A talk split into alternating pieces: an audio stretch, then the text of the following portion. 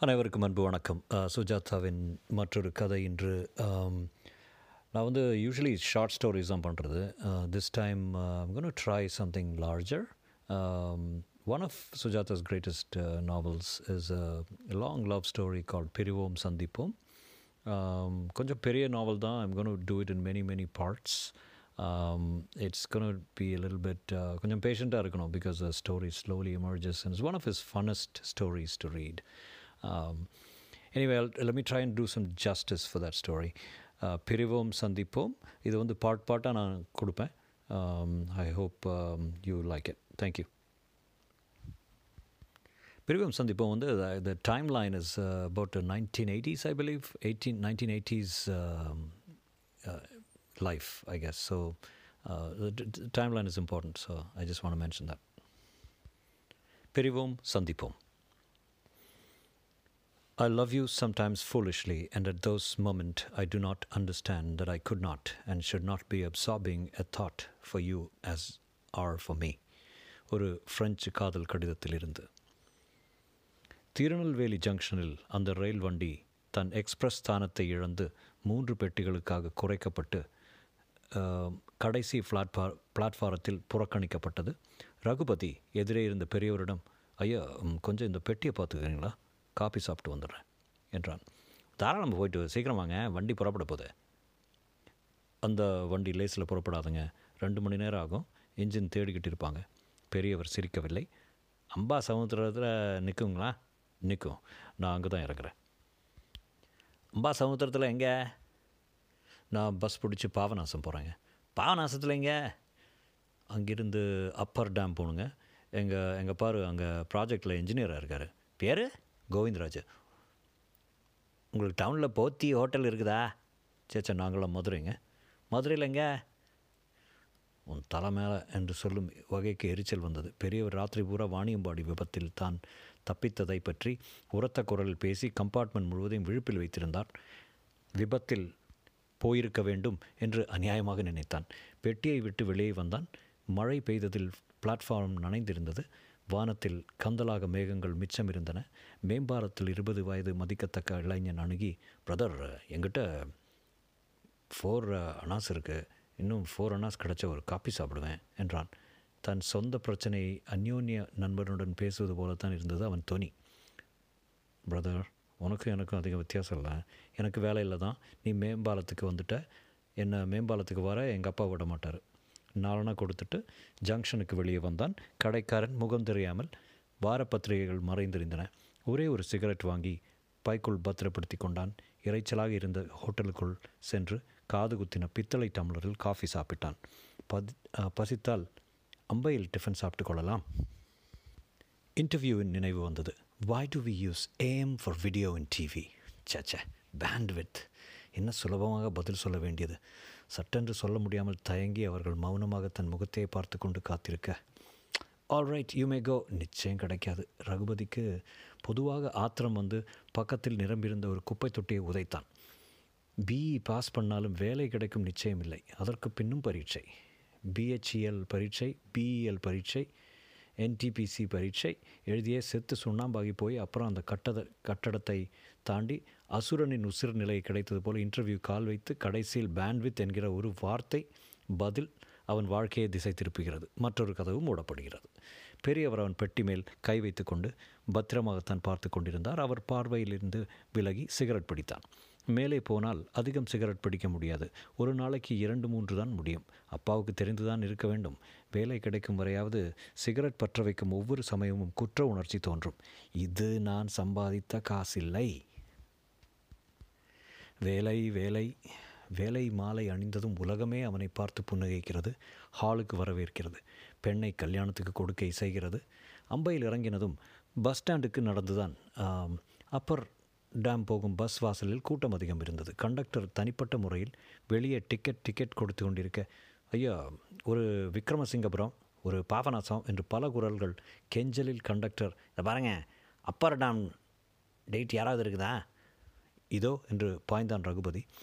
ஒரு நிமிஷம் வேலை கிடைத்து விட்ட மாதிரி சந்தோஷமாக இருந்தது. அவனுக்கு அண்ணாஜே அம்பா சமுதிரம் எவ்வளோங்க ஜிடி என்று டிரைவரை பார்த்து கண்டக்டர் கேட்க கட்டபொம்மனாக பெயர் மாறினாலும் பழைய டிவிஎஸ் சம்பிரதாயங்கள் இன்னும் இருப்பதும் தூர பிரயாணிகளுக்கு ஒரு நியாயம் இருப்பதும் அவனுக்கு சந்தோஷமாக இருந்தது. இந்த கண்டக்டரை பற்றி டயரியில் எழுத வேண்டும். நிரம்பி வழிந்த பஸ்ஸில் திருநெல்வேலி இயங்கியது. எனவோ பார்த்துக்கிட்டு நிற்கல போகட்டும். ஏன் போட்டு தொண்டையை தீட்டுதே? டைம் இருக்குல்ல. என்னடே ஒன்று ஆஸ்திரியில் பார்த்து வச்சப்ப தானே? எல்லாவற்றையும் அங்கே வச்சு இங்கே வச்சு பார்க்கும் இந்த தமிழ் அவனுக்கு பல தருணங்களில் புரியாது. இருந்தும் தாமிரபரணியைப் போல ஒரு களங்கமற்ற தன்மை எல்லார் சகவாசத்திலும் இருக்கிறது. பஸ் புறப்படுவது அவன் எதிர்காலத்தைப் போல் தீர்மானம் இல்லாமல் இருந்தது. அப்பா இருக்கிற வரைக்கும் கவலை இல்லை. டியர் சார் என்று டைப் அடித்த விண்ணப்பங்களாக மற்றொரு நம்பிக்கையை பற்றி கொண்டு காலந்தாழ்த்தலாம் என்றாவது ஒரு நாள் யாராவது ஏமாந்து வேலை கொடுக்காமலா இருக்கப் போகிறார்கள்? மிஸ்டர் ரகுபதி இந்த பென்சிலை வைத்துக்கொண்டு அந்த மூலை நேர்கோணமாக என்று கண்டுபிடிக்க முடியுமா பாருங்கள். யோசனை தவிப்பு. I'm sorry sir I'm unable to answer that போங்கடா பொங்கி பசங்களா என்று பதிலளித்து இருக்க வேண்டும். பஸ் புறப்பட்டு விக்ரமசிங்கபுர புறம் வரை கூட்டம் அம்மியது. ஹார்வி மில்ஸ் தொழிலாளிகள் எம்ஜிஆர் கியூவில் நின்று கொண்டிருந்தார்கள். தாமிரபரணி நதி தெரிந்தது. மழை நிரம்பி சலசலத்தது. பாபநாசத்தில் குரங்குகள் மாறவில்லை. மீன்களுக்கு பொறி அள்ளி போடுபவர்களும் அகஸ்தியர் காலத்திலிருந்து மாறவில்லை. மலை தெரிந்தது. பச்சை போர்வையில் பாதை வெட்டப்பட்டு மோகனமாக பள்ளத்தாக்கு அங்கங்கே காட் காட்டிக்கொண்டு பஸ் ஊர்ந்தது. பவர் ஹவுஸ் தெரிந்தது. அருகே புதிய கட்டடம் பாதி வளர்ந்திருந்தது. பெரிய பைப் குழாய்கள் ஜப்பானிய என்ஜினியர்கள் வருகைக்காக காத்திருந்தன. வெள்ளித் தகடு போல டைவர்ஷன் வியரில் தண்ணீர் ததும்பிக் கொண்டிருந்தது.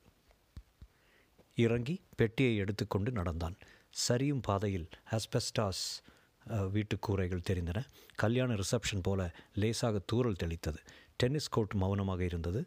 ப்ராஜெக்ட் ஆஃபீஸரின் வீடு தனியாக உயர்ந்து தெரிந்தது. மரக்கலைகளுக்கு இடையில் நதி மறுபடி தெரிந்தது. அப்பா இந்த நேரம் சைட்டில் இருந்திருப்பார். முதல் கேள்வி என்னாச்சு இன்டர்வியூ என்று கேட்பார். கேட்டுத்தான் ஆக வேண்டும். அவர் அப்பா இல்லையா? மனைவியை இழந்ததும் கல்யாணம் கொண்டு கண்ணி பண்ணிக்கொள்ளாமல் தன் ஒரே மகனுக்கு தியாகம் செய்து படிக்க வைத்தவர் இல்லையா? தன்னைப்போல் மற்றொரு இன்ஜினியர் உருவாக வேண்டும் என்று ஆசைப்படுவர் இல்லையா? இன்ஜினியராகி கல்யாணம் செய்து கொண்டு இன்னொரு இன்ஜினியரை பெற்றெடுத்து வீட்டு கதவு பூட்டியிருந்தது. சன்னல் மேல் எடுப்பு சாப்பாடு டிஃபன் கேரியர் வைத்திருந்தது. அதை இங்கேயே திறந்து சாப்பிடுவிடலாம் போல பசித்தது. ரகுபதி காத்திருந்தான். பக்கத்து வீட்டு ஓவர்சியர் தன் தோட்ட கொத்தலிருந்து நிமிர்ந்து இப்போ தான் வரியா? என்றார். ஆமாங்க. வேலை கிடச்சிதா? அதுக்குள்ளே தெரியாதுங்க. நான் சொன்னனே கேசட்டு வாங்கிட்டு வந்தியா? ஓ சாரி மறந்துட்டேன் மாமா. உடனே அவனை விரோத லிஸ்டில் சேர்த்துக்கொண்டு சேர்த்துவிட்டு தோட்ட கொத்தலுக்கு மீண்டார். அப்பா எப்போதும் போல் காக்கி அரை டிராயரும் பனியனும் சோலோ தொப்பியும் அணிந்து தெருக்கோடியில் தெரிந்தார். இவனை பார்த்ததும் வேகமாக நடந்து வந்தார். பத்து கஜத்திலிருந்தே புன்னகைத்தார். பதில் புன்னகையில் வேலை கிடைத்து விட்டது என்கிற செய்தி எதிர்பார்த்தார் போலும். ரெண்டு மணி பஸ்ஸில் வந்தேல்ல? நான் கீழே இருந்து நீ இறங்கி இதை பார்த்துக்கிட்டே இருந்தேன். ஜீப்பு வெளியே போயிட்டு இருந்தது படியேறி வந்தேன். பசிக்குதுப்பா. ரெண்டு சாப்பாடு கொண்டு வந்திருப்பா. வா சாப்பிடலாம். அப்பா அந்த கேள்வியை இன்னும் கேட்காது. அவனுக்கு தவிப்பாக இருந்தது. சாப்பிட்டு விட்டு கேட்பார். மேஜை மேல் மௌனமாக இலை விரிக்கப்பட்டு அவனுக்கு அவரே பரிவுடன் பரிமாறினர். You look tired Raghu. Interview சரியாக செய்யலை செய்யலப்பா. பரவாயில்ல நெக்ஸ்ட் டைம் இதோட மூணாச்சு. பரவாயில்ல அடுத்த முறை நல்லா செய்ய. எனக்கு பயமாக இருக்குப்பா. என்ன பயம்? வேலை கிடைக்காமலே இருந் இருந்துட போகுதோன்னு I am prepared for that also I am not என்று அழுத்தமாக சொன்னான். சாப்பிடு முதல்ல. என்ன இந்த தடவையும் கிடைக்கலையே போல இருக்க? என்று பக்கத்து வீட்டுக்காரர் சுவாதீனமாக உள்ளே நுழைந்தார். ஆமாம் ஆமாம் நீங்கள் ஆசீர்வாதம் பண்ணி அனுப்பிச்சிங்களா என்று அப்பா சிரித்தார். காம்படிஷன் சக்ஸஸ்னு ஒரு பத்திரிகை ஒன்று வருது. அதில் இன்டர்வியூவை பற்றி நேக்கெல்லாம் போட்டிருப்பான். என் சித்தி பையன் அதை படிச்சுட்டு தான் சுவாமி அவர் பேர் சுவாமி தான்.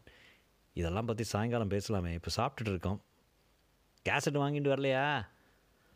இல்லை சார் டைம் இல்லை. அப்போ அந்த டுவெண்ட்டி ஃபைவ் ருப்பீஸை சாப்பிட்டதும் தந்துடுறேன்.